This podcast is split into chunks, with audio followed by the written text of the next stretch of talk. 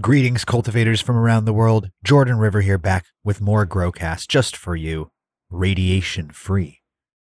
Today we have Grant Smith Ellis, a first time guest on the line. He is a freelance journalist and he is covering the Curaleaf scandals that have been going on. Uh, multiple investigations now opened into this large cannabis company. Now, this episode's a little bit different than we usually do, right? We'll be right back to the cultivation education, you guys, but as you know, we stand for home growers, home grower rights, increasing plant counts, protecting and spreading these home grow rights. So we have to cover events like this that severely affect companies that have actively lobbied against what we do, trying to make what we do illegal again, essentially. So today's episode is all about the recent scandals that have rocked Curaleaf, and it's a very interesting episode. Grant is an amazing guest. I know you're going to love it. Before we jump into it, though, shout out to Grow Depot, baby. Grow Depot in Virginia Beach. We were just at this amazing hydro store for our Living Soil Masterclass, and we're coming back out there with our breeder class and more. Grow Depot in Virginia Beach, Virginia. The staff there is amazing. Shout out to Dobby. Shout out to all the lovely staff members. They support home growers. They support home grower education. You got to keep people like this in business, folks. Support small businesses and support those who support the home growers. They've got amazing knowledge at the store and they got everything you need for your home cannabis grow. They got your tents, they got your nutrients, they got your lights, whatever you need, they'll set you up. They'll hook you up with whatever advice that your garden needs. And they put on classes all the time. They are our choice stop over there on the East Coast. So, shout out to Grow Depot and find them online at growdepotva.com. Shout out to Grow Depot. We love Grow Depot. And we'll see you guys soon out there in Virginia Beach. All right, let's get into it with Grant. Thank you for listening and enjoy the show. Hello, podcast listeners. You are now listening to Growcast. I'm your host, Jordan River, and I want to thank you for tuning in again today. Before we get started, as always, I urge you to share this show, turn someone on to growing, hit that little send link and send this episode to a medical patient. This is a great episode to share. And of course, see everything we're doing. All of the action can be found at growcastpodcast.com slash action. There you'll see the seeds and the classes and the membership and all the good stuff. Today we are diving deep it's a deep dive, everybody. You know, I love the deep dives. Uh, but this episode is a little bit different. We're taking a little bit of a turn off of the beaten path of cultivation education, but for very good reason. I don't do episodes like this a lot, but this is important stuff to cover, especially because here at Growcast, our whole mission is overgrow. Our whole mission is expanding and protecting home grow rights to get as many people growing their own cannabis at home as possible. That is the whole mission of Growcast in the order of cultivation. So we don't take many hard stances, but if you are out there lobbying against home grow, if you are out there pushing back against these laws, well, we can't stand for that. And there's been some really, really interesting developments in this exact space. So today we're going to be talking about a company that a lot of you have heard about, and it deserves its own episode as we explore the history of this company and the new happenings that are going down as we speak. And for our guest, a first time guest, we have an expert on this subject uh, Grant Smith Ellis. He is a journalist, he is a disabled grassroots policy activist. He is an incredible cannabis activist. He is currently uh, going to school, studies law at New England Law in Boston, and he is working hard, digging into this stuff in the cannabis industry and doing this hard snooping work, bringing this stuff to light I'm super excited to speak to Grant. How's it going, Grant? Can you hear us? I can, and I'm so grateful to be here. Um, as much as I love doing my journalism work, my heart is with Home Grow. I'm a patient myself. I love the work you all do, uh, and I'm so glad to be with you today. Thank you for having me. Oh, awesome, man. I am so excited to have you. We were talking a little bit off air about what's been going on with this company Curaleaf. You've heard about Curaleaf, listeners. They're a huge cannabis MSO, and they've been making headlines lately. So we're going to get into all of that, all of the alleged controversy that's gone down. Before that, Grant, though, can you talk a little bit about yourself and what brought you into this line of work? And then we'll get on to Curaleaf. Oh, sure. So, yeah, my name's Grant Smith Ellis. I wear a bunch of uh, different hats. Uh, I'm from uh, Massachusetts. I'm a grassroots cannabis policy activist. I'm the chair of the Massachusetts Cannabis Reform Coalition. I'm a legal intern at the Parabola Center, which is a public policy think tank. And then I also am a freelance uh, independent journalist. Uh, but to be clear, I'm here in my individual capacity today. So I just want to get that disclaimer out there off the bat. As to my history, uh, so I came into the world of grassroots cannabis policy back in 2014 because I was in graduate school at the time. Uh, I was at Boston College and I wanted to be a, a priest, actually. And I was uh, studying uh, discourse theory and I was uh, developing novel ways of looking at the cogency of public discourse and in, in the framework of machine learning algorithms. But anyway, I fell disabled on May 6, 2014, due to a surgery uh, that had gone wrong a few years before. And as a result of um, falling, uh, becoming disabled, I was ripped out of my graduate school and put on a completely different life path. And where I ended up was being one of the first medical cannabis patients in Massachusetts. And there were no access pathways back in 2013, 2014, 2015. So we relied on uh, something called a caregiver someone who can grow medical cannabis for a patient at home and then sell it to them pro bono. So just for the cost that went into growing the cannabis. Right. Well, my caregiver that was helping me stay off some of the harder medications my doctors were trying to give me for my facial neuralgia got named in a, a publication in our area and arrested by the Quincy police.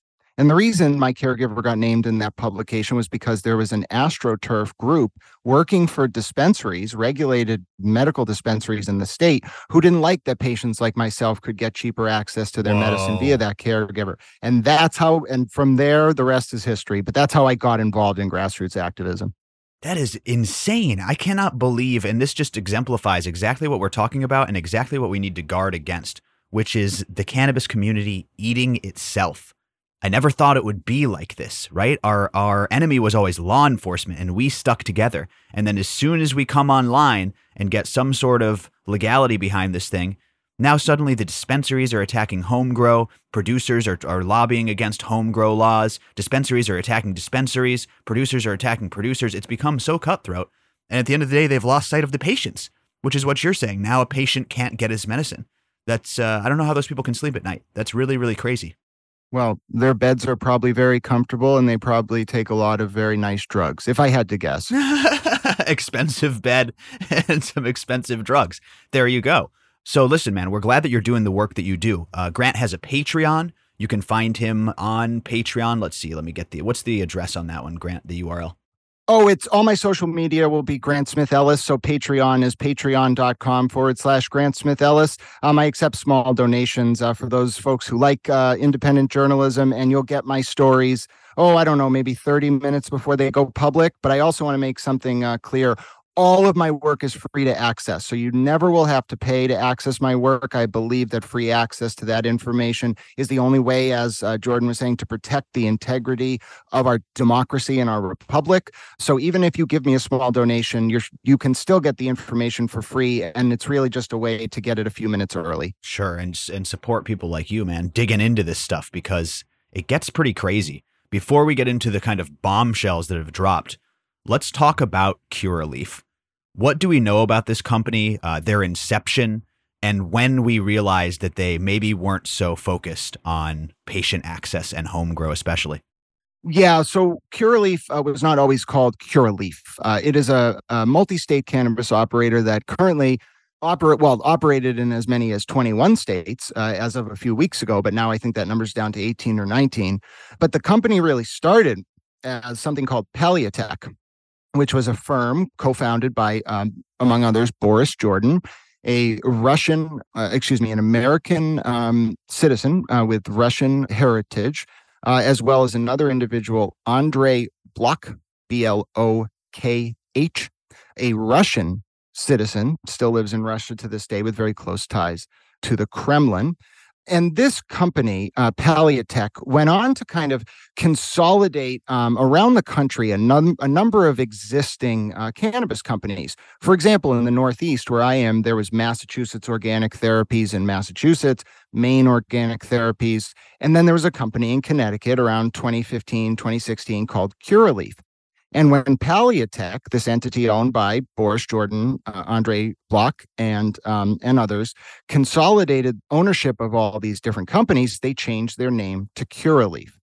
And that context alone led to a lot of rumbling, both uh, on social media and internally among industry insiders, that this company was really tied in uh, to elements of Russian um, um, um, oligarchy, uh, of the Russian oligarchy that were problematic. However, none of that actually kind of got confirmed until a little bit later. How, but, and I think we should talk about this. Before any of those Russian ties got confirmed, this company started to take a lot of posturing in the public policy arena that was very concerning. They were going around in states like Massachusetts, New York, and Maine, attacking home grow caregivers, attacking home grow uh, rights, pushing for police task forces to target the unregulated market, trying to oppose initiatives to uh, give access to local companies uh, to delivery licenses. And they kept doing this without really explaining why they were doing it. So you kind of have this combination of rumors swirling that this company is connected to these Russian oligarchs, and then all these public policy stances by the company that are really concerning. And that just led to uh, what became a crescendo of concern even earlier this year. And no one could really figure out why. So I think that's kind of the background of what this company wow. is and why folks were kind of ready for news to come out, even if they didn't really have a full understanding because the information wasn't out there of what was happening and why. I mean, I have some cultivators in my membership who have worked for companies like Curaleaf and Curaleaf specifically, and like subsidiaries. And you're right. Like I've heard these rumblings for a while, and that's that's how this stuff works. Now, when we talk about the lobbying against home grow, trying to take down caregivers, what does that look like? Can you give specifics here? Are they literally giving grants in exchange for these types of is it a backroom deal? What does that look like when they apply their financial pressure? I think the best way to talk about this is Maine. Folks who know uh, about Maine love Maine. If you know anything about Maine's medical caregiver system, uh, it is a robust, strong network of three to 4,000 independent mom and pop caregiver net, um, shops uh, that folks can even run out of their homes in some cases. Hell There's yeah. a great article yeah, by Mona Zhang, M O N A Z H A N G, in Politico, called uh, Maine's Mom and Pop Cannabis Scene Sweats Corporate Gentrification. And if you read that Politico article, it will really give you all the context. I'll give you the quick version, which is Curaleaf, when it went into the Maine adult use market, Maine had medical before it had adult use, saw these home grow caregivers as a threat.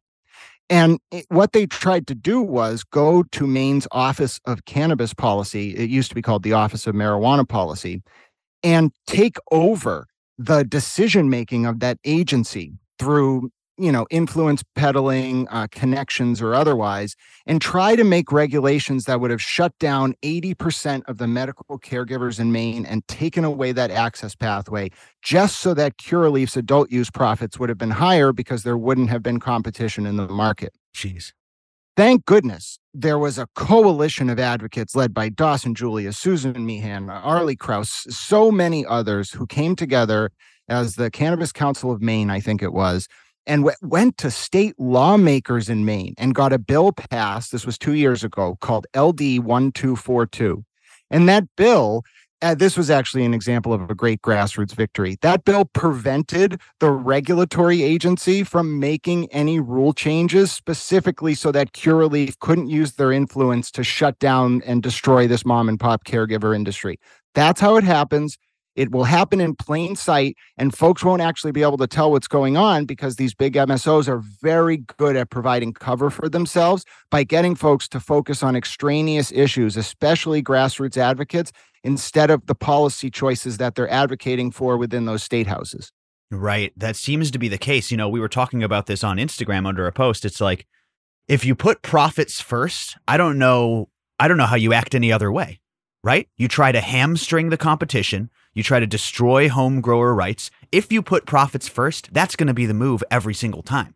Now, I was raised that the way that you make money is that you create value, right? It's not that you try to destroy your competition or legislate away any sort of competition, so you're a monopoly. I was told that you create value. That's how you that's how you do this thing. But this is not the approach that Curaleaf and these MSOs take. They're not producing good flour. Their quality of flour is terrible. Uh, they try to claim that white market flour is healthier.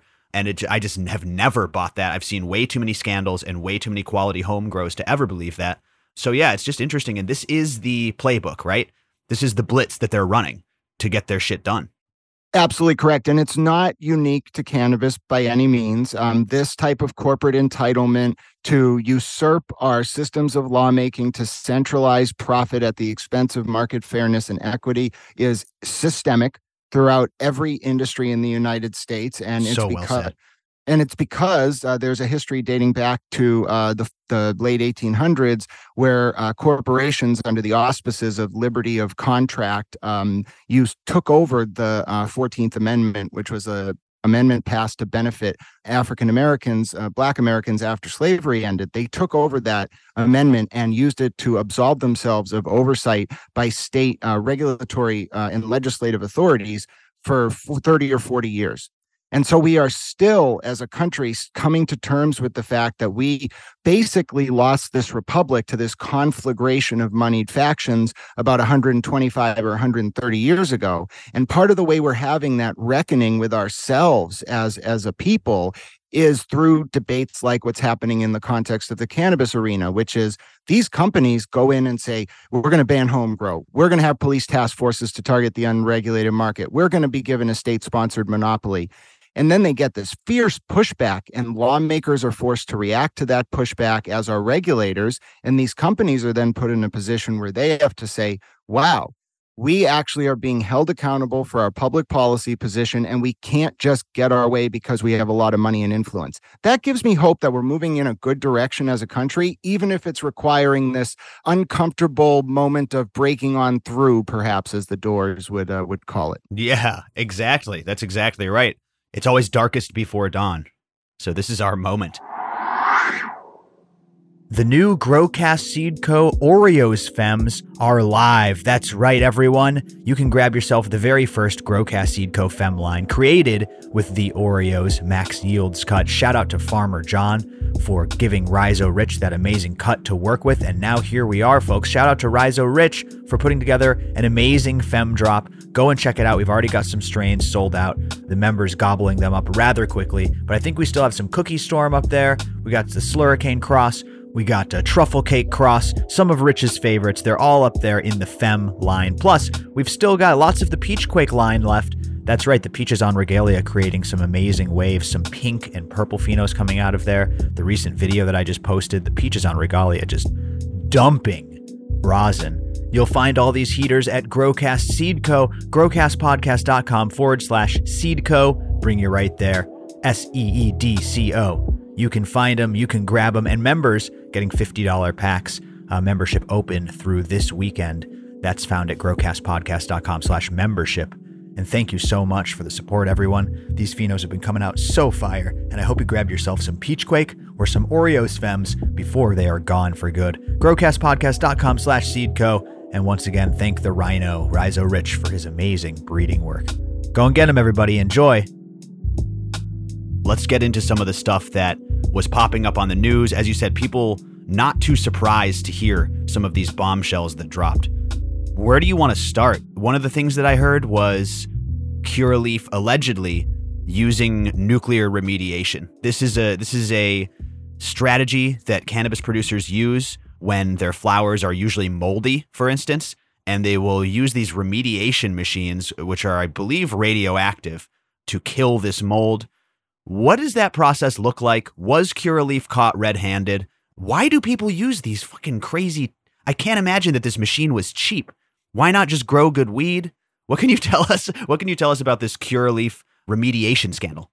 Oh, sure. Yeah. So I think it's important for folks to understand that what what happened to set off this kind of chain reaction of news stories that I'm sure folks have seen in some way or another, like you mentioned about investigations into Curaleaf, was that on December 22nd, 2022, Scott Stedman and Matt Bernardi of the um, investigative publication Forensic News published an article uh, indicating that there was a Cyprus uh, based investment firm that had been allegedly funneling uh, money from sanctioned uh, Russian oligarch Roman Abramovich to Curaleaf in a way that was not being disclosed according to uh, relevant laws in a number of states by Curaleaf as a company.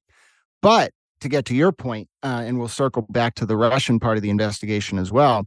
What that initial December 22nd, 2022 article sparked off was a series of um, interactions between myself and the Massachusetts Cannabis Control Commission, which culminated on January 19th of 2023 in a on the record statement from the commission that they were aware of three allegations uh, related to Curaleaf's behavior that I had asked them about, and that there was an open inquiry in regards to those questions. Oh, geez. Now, one of the questions that I asked them was whether Curaleaf had been operating since 2019 an unlicensed human research lab in Newton, Massachusetts. That's something we'll get to in a second as well. But another question I asked was the Russian question. And then the third question I asked was Are you investigating this company for using a rad source machine at their Webster, Massachusetts cultivation facility without a approval? Now, I'm going to set aside the first two issues, the Russian financing and the human research lab, and just tell you about the rad source machine. Yeah, this sounds insane. Yeah, in you were right. In the cannabis industry, this is actually strangely common, and in Canada, in fact, almost all uh, flower is remedi- uh, remediated with a radiation machine. What? Yeah, yeah. The Canadian government even has like disclosure requirements. You can look this up, like uh, on their um, c- cannabis regulatory oversight website. They uh, these firms have to disclose their use of these radiation machines and things like that. But in Massachusetts, cannabis companies, if their flower is going to fail, we have very strict uh, microbial uh, contaminant standards, some of the strictest in the countries. Yes, that's one of the reasons I don't like Massachusetts is because if you grow in living soil, you're going to fail. But you're allowed to run your machine through a radiator, apparently, or maybe you're not allowed. You tell me. well, it re- it really hurts outdoor cultivators in particular, but we're trying to work on it. But there's another thing in Massachusetts which we that we have, which is very strict standards for molds, pesticides, etc. Right. A lot of these companies, Curaleaf, etc., can't pass those either, and so they will remediate their flower in a machine, which is basically an X-ray cabinet or a rad source machine. That process itself it's problematic because it does two things to the bud. One it because there's heat involved it converts THC uh, to delta 9 knocks that acid off. Yeah knocks the acid off of THCA so it's decarboxylating it a little bit correct and then the second thing it does is it compromises the terpene profile which is not just the flavor obviously of the bud but also its holistic sort of yes um, medicinal impact. value 100% Correct. So that's kind of the risk of what it does to the plant. But then there's this other issue of the fact that the, it can be used to kind of get product that would otherwise be contaminated onto the market. Now, I want to talk a little bit more about a tangential issue to this, which is laboratory testing standards and sample selection. But before I get there, I want to get to what exactly is being investigated. Yeah. We all have a little bit uh, discussing right now on February 21st, 2023, of hindsight. And I can actually tell you that since the initial allegations against Curaleaf were brought to the CCC about using this rad source machine without permission. It then came out that it was actually the Massachusetts Department of Public Health that is responsible for issuing a certification after appropriate uh, training is documented and other things to a cannabis company that wants to use this kind of radiation machine on their cannabis. Well, I find out that as of September uh, 23rd, 2021, Curaleaf was given just such a certification from the DPH. So I go to the DPH and I say, well, we have employees of this company alleging that this company was operating that rad source machine as early as 2020. To which the DPH confirmed to me on the record, you can find this on my social media, that they have opened their own investigation just into the issue of whether this radiation machine was used at the Webster Mass cultivation facility. And the reason this is a big deal is not just, as we said, the fact that this was being used, consumers didn't know about it, etc. but also the fact that there are allegations from staff that they were not provided adequate PPE, including things as basic as a Geiger counter, until four or five months after the machine was installed. Oh my God. So they're using this machine without training, without anybody's knowledge, and without basic protective equipment. Is this now, listen, is this alleged? Did this get confirmed? This is this is from testimony from employees, is what you're saying. This is the allegations from staff that are being investigated. And what I can say is wow. that the investigation into the allegations is confirmed on record by the DPH in the context of this rad source machine in Webster. Yes. So I want to get back to that, and if those investigations will ever mean anything, but but please continue on this on this subject of the radiation machine. Oh no, and I just wanted to clarify, but that the fact that the investigation is confirmed doesn't obviously mean that the investigation has concluded. It's just that there's a confirmation those allegations are themselves being investigated. Right, exactly. But like I said, man, if you're plugged in, you've been hearing rumors about this and that you know what I mean? Like listen, this is all alleged at this point, but can I say that I'm surprised at this investigation? Absolutely not it's interesting that they could have been using it. They just it, the fact that they were using it before they were supposed to, and maybe with that without the necessary precautions. Really, really wild. It, it just goes to show you that just growing quality flower isn't even on their radar. Like they they don't need to buy these rad source machines if they simply just respect the plant and grow quality flower. But it seems like that's just not a possibility for these people. So. Yeah, it's a really good point because I mean, Massachusetts indoor growing conditions are not impossible to navigate with the appropriate dehumidification and things like that, which is cheaper as an investment than a rad source machine. So there's also just something that doesn't logically make sense about it. So yeah, it is really bizarre. That is quite bizarre. Really wild stuff. So when we talk about these investigations, man, I worry about this because on the one hand, it's like, okay, we'll see if we can find wrongdoing and see if people can be brought to justice and maybe make the cannabis community and industry a little bit better. But then I think about how investigations go, kind of like you said before, in other industries. And it's like, oh, the guy overseeing the investigation is the same guy, is the brother of the guy, is the cousin of the. Do you think that this investigation is going to be unbiased and thorough and comprehensive? I think the only way to ensure that is the eternal vigilance provided by way of the cogent public discourse that surrounds the investigation as it unfolds. So the answer to your question is those type of pitfalls exist everywhere in our democracy or in our uh, representative form of government and it is really uh, on the basis of us uh, as citizens journalists activists advocates and otherwise to uh, provide that check and balance. No one's going to do it but us. If you leave these companies to their own devices or the regulators to their own devices, of course, that kind of thing will happen constantly. But if it's a symbiotic relationship where the sort of dialectical form, the thesis and the antithesis are meeting in the public sphere, and these regulatory agencies are forced to answer to the public, then the outcome, not just the outcome of the investigation, but the way it happens can change. Totally. So that's what I would say. It's it's not it's not the investigation it's how we as members of the public provide a, a, oversight of that ongoing investigation. That is a really great answer man and that's exactly why it's important to get involved in the activism and why people who want to control the cannabis industry are afraid of that type of activism. I really like that answer a lot.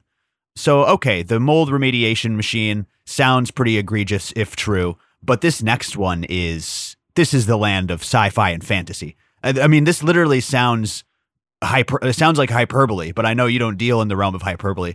A human testing lab, an unlicensed human testing lab. What does that even mean? What does that look like? What can you tell us about this scandal? Yeah, and let's transition into that. But just to wrap up on the um, radiation machine, I promised I would touch on um, sample collection oh, and yeah, testing please. lab yes. issues.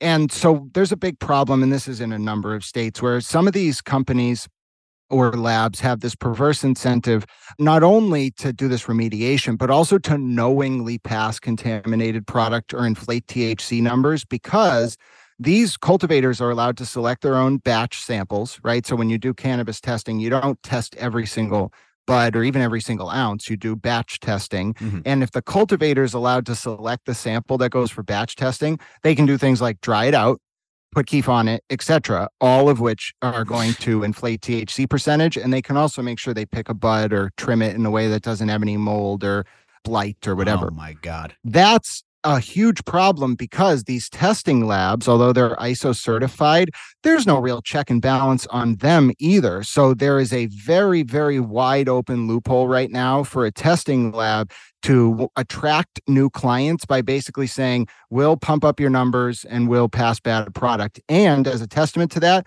I don't know if anyone called the Guinness Book of World Records, but we saw 44% THC yes. flower as recently as like six months ago. That is so funny. This morning, I got a text from the Flower Farm, my man, the Flower Farm, the Southeast ambassador, Southeast chapter ambassador for the Order of Cultivation. Someone had posted a 50% THC autoflower. And it's like, first of all, that's impossible. That is impossible with modern day genetics. You can't have flower test at 50% THC with, with what we're doing right now. So I'm not even sure it's possible for the trichome to naturally produce that much. I would have to ask, you know, Nick or something like that. So these are just labs that are just lying. Is at the end of the day, do you pay these labs and say, "Give me fifty percent"? It's, it's egregious.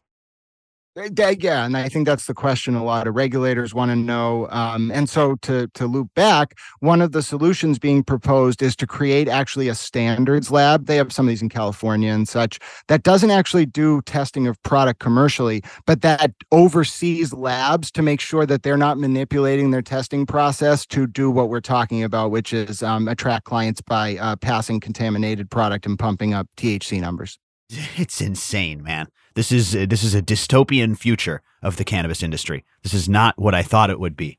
It is absolutely wild. It, it, I, I, don't want to be too pessimistic here because I think that the very fact that we're having these discussions are an indication that uh, all hope is not lost. A lot of industries, this wouldn't even be up for discussion. Uh, the the very idea that corporations wouldn't be able to do some of these things would be considered an, an insult to the quote unquote free market. Although, as both you and I know, companies seeking profit don't make free markets. Government uh, informed, authentic, non corrupt government creates free markets by way of citizen oversight. So I love that, dude. I, I could not agree more.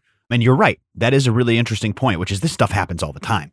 I mean, dig into any industry. Go take a look at, you know, how meat is produced or vegetables or eh, literally anything, makeup. Like I'm sure there's there's a there's a dark horror story behind a lot of these industries. At least we're bringing stuff to light and actively working on this. But yeah, uh, moving on from the mold and remediation with radioactivity, what what is the deal with these testing labs and human testing? Yeah, so uh, Human Research Lab uh, in Newton, the allegation is, uh, and this is being investigated uh, as well, according to the CCC's uh, statement, uh, although it didn't mention it directly, it did say that there was an open inquiry in response to a question about uh, this specific topic. Dating back to 2019, uh, Curaleaf is alleged to have um, been running a facility in Newton where they were um, illegally diverting product from their Webster cultivation facility, uh, both you know uh, by having someone courier it, and then also, according to employee allegations, by way of the mail diverting THC regulated product to Newton, then using that THC product for the purposes of creating things like experimental inhalers, um, experimental beverage infusers, uh, Delta 8 and Delta 9 shatters. And then, and then, without an internal review board, uh, without a license or otherwise, according to staff, giving that product away under the auspices of free samples to employees for the purposes of human testing. Oh my God!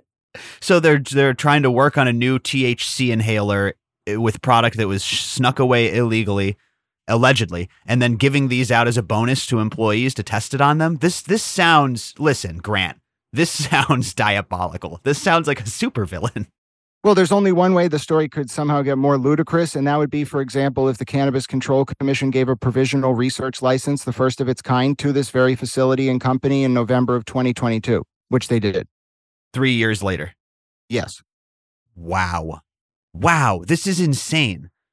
And again, this is this is employee testimony at this point and is being investigated. Same thing? Correct. This is allegations of staff that were brought to the attention of the commission, who then said on record there is an open inquiry related to, at the very least, this issue, uh, the Russian financing issue, and then, of course, the DPH uh, RAD source machine issue.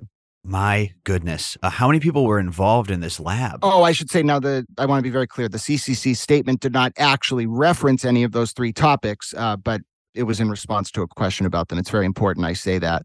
But yes, I think you just asked how many people were working in Newton. There was a team. It was actually the uh, according to uh, my sources, the the location was run by uh, Curaleaf's director of uh, research, so an actual salaried employee. The person is still with the company. And if you read my uh, original reporting from January the 19th on Patreon about this, you'll see that I have um, have it from sources uh, within the company and from outside the company that there were high ranking Curaleaf uh, officials, including their director of testing and their, uh, their former uh, director of safety and someone else, who were internally raising concerns about this, this human research lab and the diversion of product and all of this. So I think that the CCC is going to have some very interesting discussions uh, throughout the course of uh, this investigation if they choose to look into what exactly was happening in Newton from 2019 until 2022. Jeez, man, what a what a cluster F. I mean, I have no other way to put it. This is absolutely insane. Well, and I do want to make a point too, which mm-hmm. is that this is not gratuitous. I am I am not opposed to giving employees access to cannabis, regulated cannabis for free. In fact, right. um, in Massachusetts, we have a quality control sample regulation. This is completely unrelated to the Curaleaf situation, but I'm going to say it just because I want the CCC to know I haven't forgotten about it.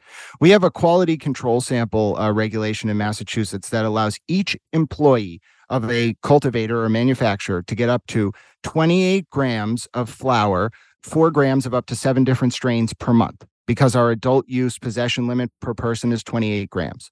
Whoa. The CCC is currently interpreting that regulation to mean that every employee of the cultivator, which can be 50 to 75 people in some cases, has to share that 28 gram allotment per month. Oh my God. And what? last month at the public meeting, uh, Commissioner Kimberly Roy was very kind to bring up my reporting on this uh, quality control sample issue and say that the there needs to be more discussion about what the actual language means. And I know for a fact because I went into the minutes of the public meeting for the CCC in the summer of uh, 2020, and I looked at the discussion in public meeting that the commissioners had at the time, where they said the 28 grams was supposed to be for each employee, not in total.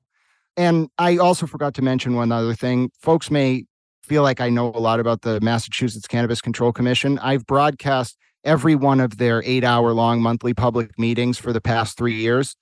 So that's where that context is coming oh from. Uh, but anyway, that was awesome. a complete aside. Thank you for the indulgence. I hope that quality control sample issue gets fixed soon because those employees are having their uh, entitled entitlement to free products stolen from them, and it's wrong.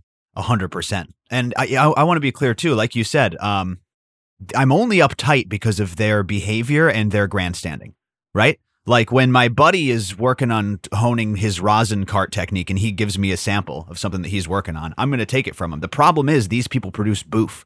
The problem is these people produce poison.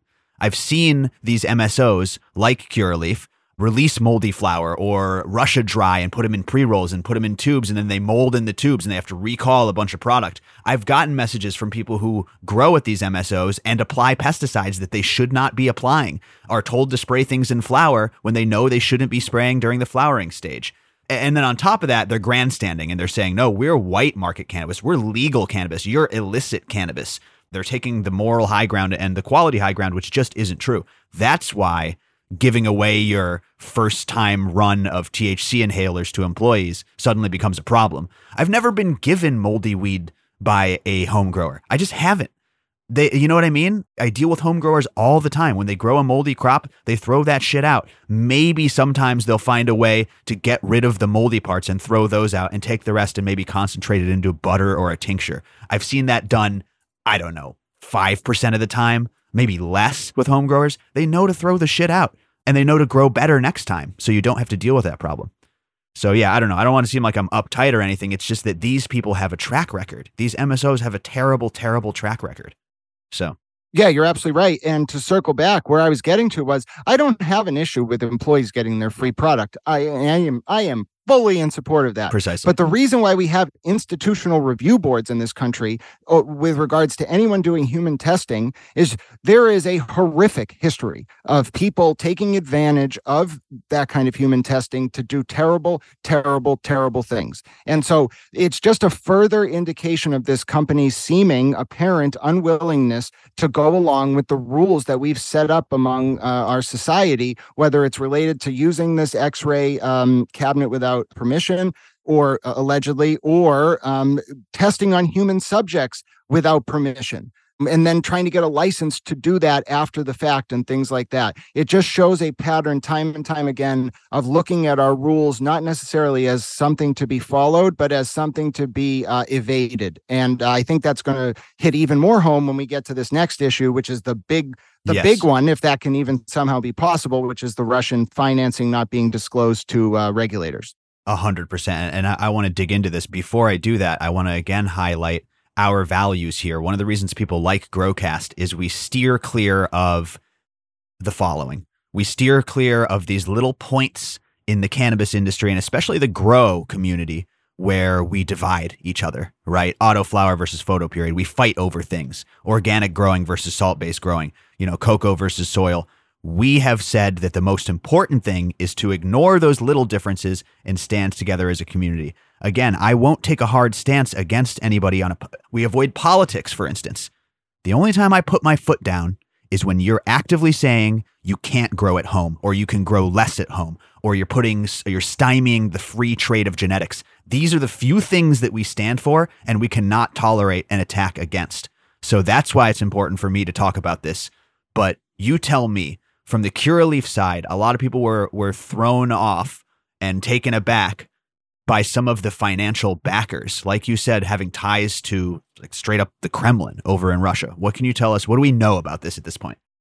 Yeah, so let's go back to the 1990s, which was, um, if folks know, the United, uh, the USSR ended uh, in 1991, and after that, um, sort of after communism ended, there were still a lot of interests around, like the KGB, like Russia's secret service, didn't go away. Um, the money that was starting to be made under Boris Yeltsin, under what was called glass, Glasnost and Perestroika, which was kind of like a hybrid form of communism and capitalism in the 80s, that didn't go away either. So you had like this oligarchical sort of class and then you had like former KGB agents. And in the 90s and early 2000s they fought a ruthless Game of Thrones literally war for control of the Russian state.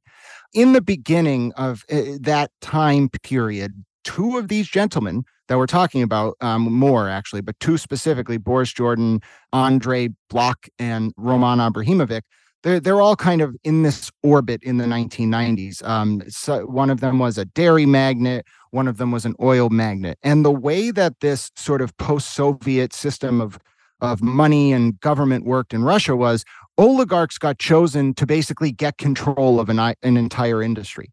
And if that sends a shiver down your spine, it absolutely should they were basically handpicked to run entire industries. You're the oil guy, you're the metal manufacturing guy, you're the ammunition, that sort of thing. You're the dairy guy. And then they would make billions and billions of dollars. But in return, they would have to basically enable, for example, a KGB strongman like Putin to have a, a very firm grip on political power. Now, up until 2004 or so, maybe, there was some semblance of balance. Uh, the oligarchs had their control the government, Putin, uh, the KGB, uh, what I think they're called the FSB now, they had their, you know, control and there was an uneasy balance. But after a series of events in 2004, which I don't want to go into, but which involved like an apartment bombing in Chechnya and this gassing of a um, theater in Moscow, after those things happened, Putin started to consolidate control. And as a result, there started to become tension between the oligarchs and Putin. And one of the casualties of this was the Curaleaf founder and current chief executive uh, or executive chairperson, Boris Jordan. And that's really the background to what we'll start talking about now, which is in December of 2022, I told you that uh, Scott Stedman and Matt Bernardi reported that there were documents uh, that they found um, through a um, reporting collective that indicated, well, that confirmed, uh, according to their reporting, that Roman Abramovich, a sanctioned Russian oligarch still close to Putin to this day, had as early as 2015, but through today, provided money to Curaleaf that was still being paid back. Now, this was a big problem because it then set off a we've talked about the investigation in massachusetts. There are actually three ongoing investigations at least right now into curaleaf in three different states. The connecticut consumer department of consumer protection the vermont cannabis regulatory authority and the massachusetts um, investigators are all looking into this one issue about the financing. Setting aside the human research lab and the rad source machine this russian financing issue is a big deal because Curaleaf was under an obligation in some of these states. Uh, in Massachusetts, for example, it's under 935, 500, 104 to disclose any direct or indirect ownership or control interest. And at no time according to regulators in Vermont and otherwise, did Curaleaf disclose that it had any indirect or direct financing from Mr. Abramovich or that it was continuing to pay back money to the tune of $2.6 million a month to Mr. Abramovich? Now, these loans, according to the reporting from Forensic News, were in the hundreds of millions of dollars. And so that's really, if we're going to start the Russian discussion, that's where it all kicks wow. off. These rumors crescendo, and then all of a sudden the documents come out, and now Curaleaf's having to put out statements, you know, mocking forensic news, saying their reporting isn't so forensic, etc. But then state after state after state begins investigating why didn't this company disclose this connection and should they have done so? Well this is incredible and, and it opens my eyes to two things. First of all that paints the picture that i needed to wrap my head around the machine. Why are they needing to push everything out? Why is the quality so low and the pressure so high? Well it's a hundred 200 million dollar loan worth of pressure. That makes perfect sense. You got to keep that machine running. Got to pay back 2.6 um, 2.6 mil a month or whatever you said that clicks that side of it. Now, what's interesting is so cannabis and these MSOs, like corporate cannabis, Curaleaf is now caught in this limbo space, right? Which is we know that they're being investigated on our side for their ties to this foreign government. But what you're telling me is on the foreign government side, the you know quasi dictator over there is putting pressure on the oligarchs, which are the backers, so Curaleaf is getting pressured from both sides. You see what I'm saying? They're they're floating in an island now. Yeah, and there's a lot I want to talk about uh, with that in the geopolitical context, but I want to wrap up the Russian ties issue first because I think there's a little bit more to it. Please. I mentioned Boris Jordan. I mentioned Andrei Blokh. Some employees tell me that Andrei's son, David, dating back to 2014, 2015, used to travel around to uh, the different Curaleaf locations in different states and then when this reporting started to break over the past month or two, I have it from sources that he just vanished from the company. Wow. Disappeared? I'm not just talking about his physical presence. I'm talking about anything that would indicate he was ever there. That's what I'm my sources tell me. Well, that's interesting. Was he like wiped from websites and things like that? You should get on the Wayback Machine. I I can't get into to details, but wow. I will say that that is very interesting to me. And then uh, on the Russian issue as well, um, the, what's really concerning about this, we talked a little bit about what oligarchs do um, and the way they approach markets and how they think about what a government is supposed to do. And that is very concerning in and of itself, right? So that's like the big concern. But then we also need to think about the ramifications of if this money is going out of the United States and is even getting into Putin's orbit, are we inadvertently funding this war of aggression against Ukraine, which is basically a NATO ally? Well, there's definitely some money being flowed there, and I would think that the the consumer might want to know one way or another. One thing about this country is you are allowed to, as much as people might not want you to believe this, you are allowed to hold differing opinions, and you're allowed to vote with your dollar. And I don't know if Curaleaf exactly advertises or wants to advertise that some of its backers originate in Russia. That is very interesting stuff. Yeah, and we should talk about something as well that happened this morning, um, which was um, uh, folks may have seen in the news that President Putin, Vladimir Putin of Russia, gave his uh, yearly state address today. And the big headline news that you'll find right now, I mean, I don't know what day you're listening to this, but if you look back for the news on February 21st, 2023, you'll see the big headline news was that Russia is going to continue its war in Ukraine and they're abandoning the New START treaty that restricts proliferation of nuclear um, warheads, which is very concerning. Fun so times. it's rightfully, World yeah, War rightfully III. headline news. But another thing that was said in that in those remarks today was a comment by Putin about how the oligarchs who are being sanctioned by the West and losing all of their international investments and such deserve it. And I put up a post on my my Instagram because there's something we haven't talked about yet here. Do you remember I mentioned how there uh, Boris Jordan had a falling out with Putin in the early 2000s after um, after Putin started to consolidate more power? Right. Do you know what Boris Jordan did in 2007? What's that? He started providing information as a confidential source to the U.S. ambassador, the U.S. embassy in um, Moscow at the time. Wow. How is he even still alive? I Well, feel like that'd do you make know him what- enemy number one. Do you know what kind of information he was providing? What was that?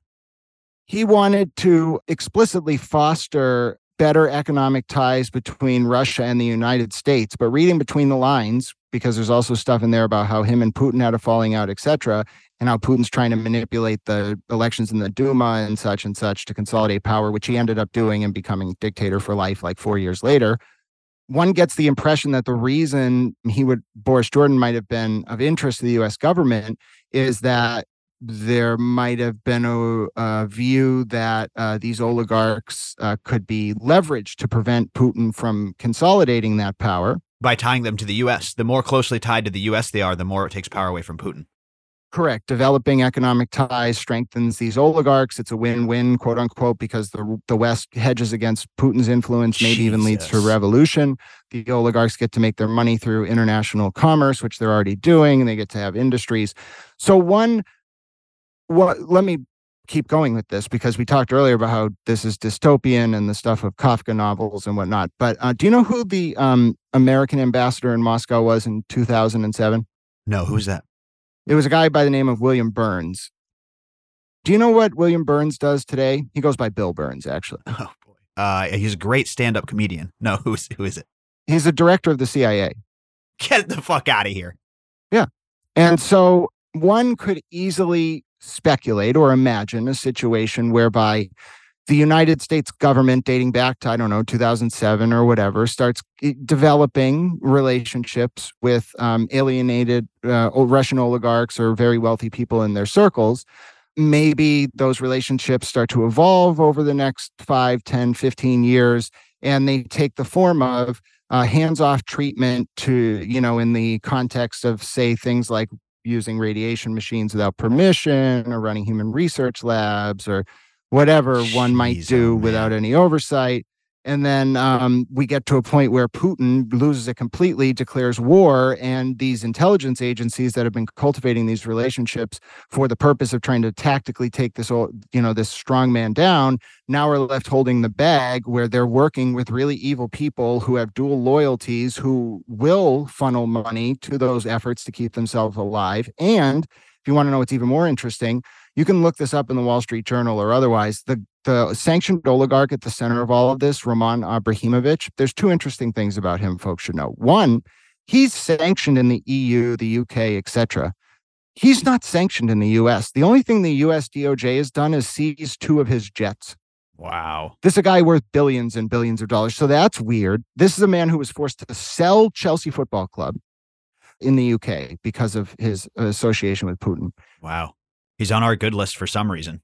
Well, it's also very interesting to note because you would think, well, if these oligarchs were really attempting to work with the West and foment resistance to Putin, wouldn't they have consequences? Well, take a look in the Wall Street Journal and any other number of major publications for an article within the last year. Roman Abramovich poisoned, poisoned for uh, attempting to conduct negotiations between Ukraine and Russia, I like remember that. formal government diplomatic negotiations. He was poisoned. I remember that. That is insane. See, I mean, this is crazy, Grant. How do we end up here?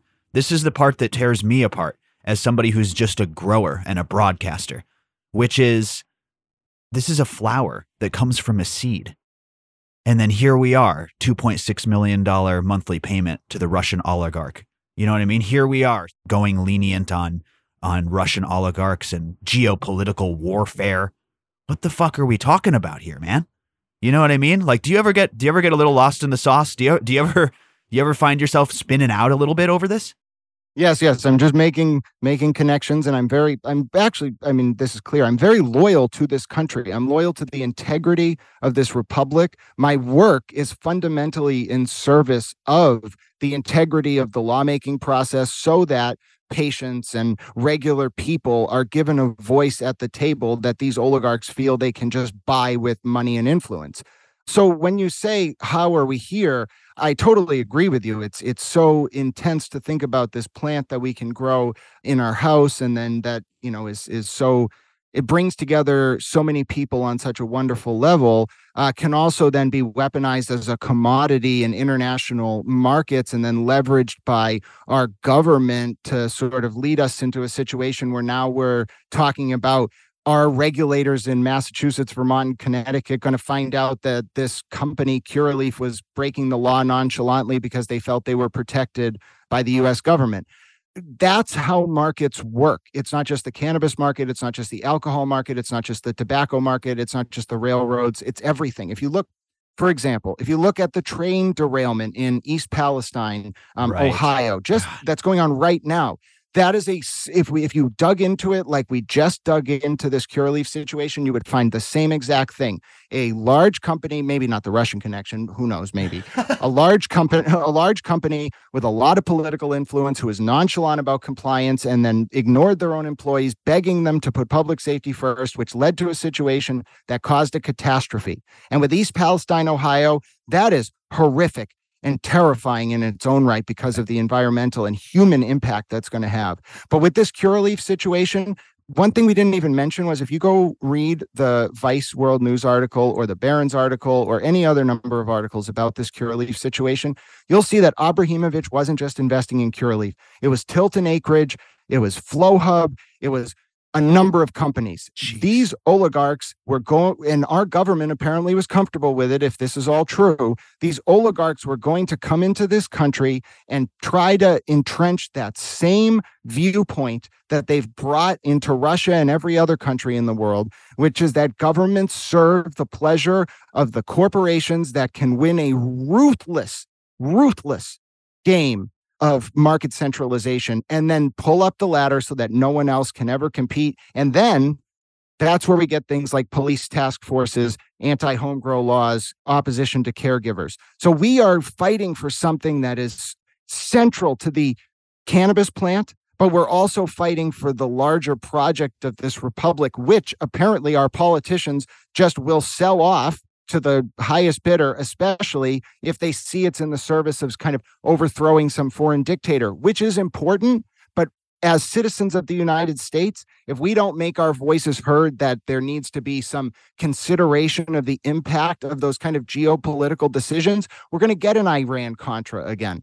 We're going to get a, you know, Allende assassination again. We're going to go back into that era where our government operates with no checks and balances in the service of the wealthiest corporations, not just of the United States, but of the world. And in this case, apparently, even companies sending projects, sending money to sanctioned Russian oligarchs supporting our enemy.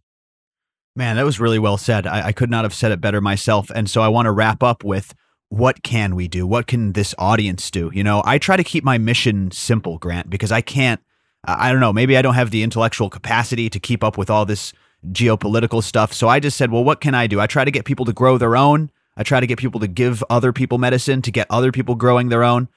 I mean, what can we do in your estimation? Well, now I think we've come to the perfect point of the discussion because it's the cogency of the way we talk about this stuff that ends up changing history. And, you know, don't downplay your capacity by any means because you throughout this entire conversation have been right there not only with me but you've been taking this discussion to another level. And that shows the key sort of takeaway here. When these issues come up it's not just being informed about any one issue. It's the general approach you take to consuming information in the modern world. And we are blessed to live at a time where we can, at any moment, within our, you know, without getting up from our chair, experience five to 10 perspectives on the same exact topic in a matter of minutes. Right. And from those 10 perspectives, if we practice this art form over and over and over again, we can start to pull out what is kind of narrative in those perspective and what is truth. And that's what I would say is the best thing people can do.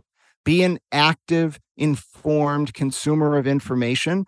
And by virtue of what you talk about online with people in real life or otherwise, you can shift the outcome of something like a regulatory investigation or a legislative debate. A small number of well meaning people can absolutely change the outcome of some of these high stakes issues. It's just a matter of your willingness to um, step up, take part in the process, and realize that all of the information coming at you as overwhelming as it may seem, is actually a tool for you to stop these corporations from leveraging their money to take away your home grow rights or attack caregivers or otherwise. I love it, man. I absolutely love it, Grant. This was an epic appearance. Where can my audience find more of you and your work? Shout out the Instagram, the Patreon, everything. Oh, I had an awesome time too. Uh, you can find more from me, twitter.com forward slash Grant Smith Ellis. I'm pretty active there. Instagram, uh, Grant Smith Ellis. Facebook, uh, the same. My work also appears on the Patreon. Um, you can get it for free, but if you want to give a small donation, that's great as well. And then each month, uh, myself and Eric Casey from Burn After Reading, which is a great Substack uh, grassroots uh, reporting done in Massachusetts, we broadcast on the first or second Thursday the CCC hearing. You can find that on facebook.com forward slash Grant Smith Ellis or on Eric Casey's LinkedIn. Uh, thank you again for having me. These topics are tough to engage with, even tougher to discuss in a succinct format. And we covered so much today. I'm going to have a wonderful rest of my afternoon. Thank you, man. I appreciate you coming on the show. This was totally eye opening. We just have to discuss this stuff. You know what I mean? This is a cultivation show, but this stuff matters to us. So when there's breaking news like this, you're going to be the first person we call, Grant. We'd love to have you back in the future. And, and one more time, thank you, buddy. Great. We'll, we'll talk again when we get some updates on these Curaleaf investigations. Sounds great. Stay tuned for that, listener. You know what to do. Hit the subscribe button if you haven't already. You can find us on any podcast app as well as Spotify, iTunes, wherever we are there. Growcastpodcast.com is the website. Forward slash list. You can get on the green list for free. And I'll see you guys at the next event. Stay tuned, everybody. This is Grant Smith Ellis and Jordan River signing off, saying, Have an extraordinary day. We'll see you next time. Be safe and grow smarter. That's our show. Thank you so much, everyone. And thank you to Grant, an amazing first time guest. Uh, again, we will be right back to the cultivation education, but I absolutely had to cover all these insane happenings. So before we go today, I do want to tell you about everything that's going on. Now, I mentioned, of course, the new Fem line available at growcastpodcast.com slash seedco. Membership is open through this weekend. You can jump in, get hundreds of hours of bonus content, discounts on seeds and Dynomyco and grow bags and all sorts of member discounts. That's at growcastpodcast.com slash membership. Come on in, join the order of cultivation. We'd love to have you. And of course, our classes, growcastpodcast.com slash classes. We are in Rockford this Saturday. Come and see us, Rockford, Illinois, for the breeder class. This is an awesome class because not only do we arm you with the knowledge to get started breeding and the confidence, but we give you a breeder kit, including a bunch of genetics to get started. And it's a variety of different cultivars, and you get yourself some pollen jars and some limited edition stickers, and we get you started off right. So come on down and see us. We're in a bunch of other cities after that. We've got the IPM class. It's all at growcastpodcast.com slash classes. Thank you so much, everybody. We've got some natural farming content coming up. We've got Dr. Coco returning. Mary Beth Sanchez is coming back on the show. Uh, Nick is coming back. Some big episodes planned, so don't touch that dial. Continue to do amazing things in your garden and stay tuned to Growcast. Thanks, everyone. Have an awesome day out there. Bye bye.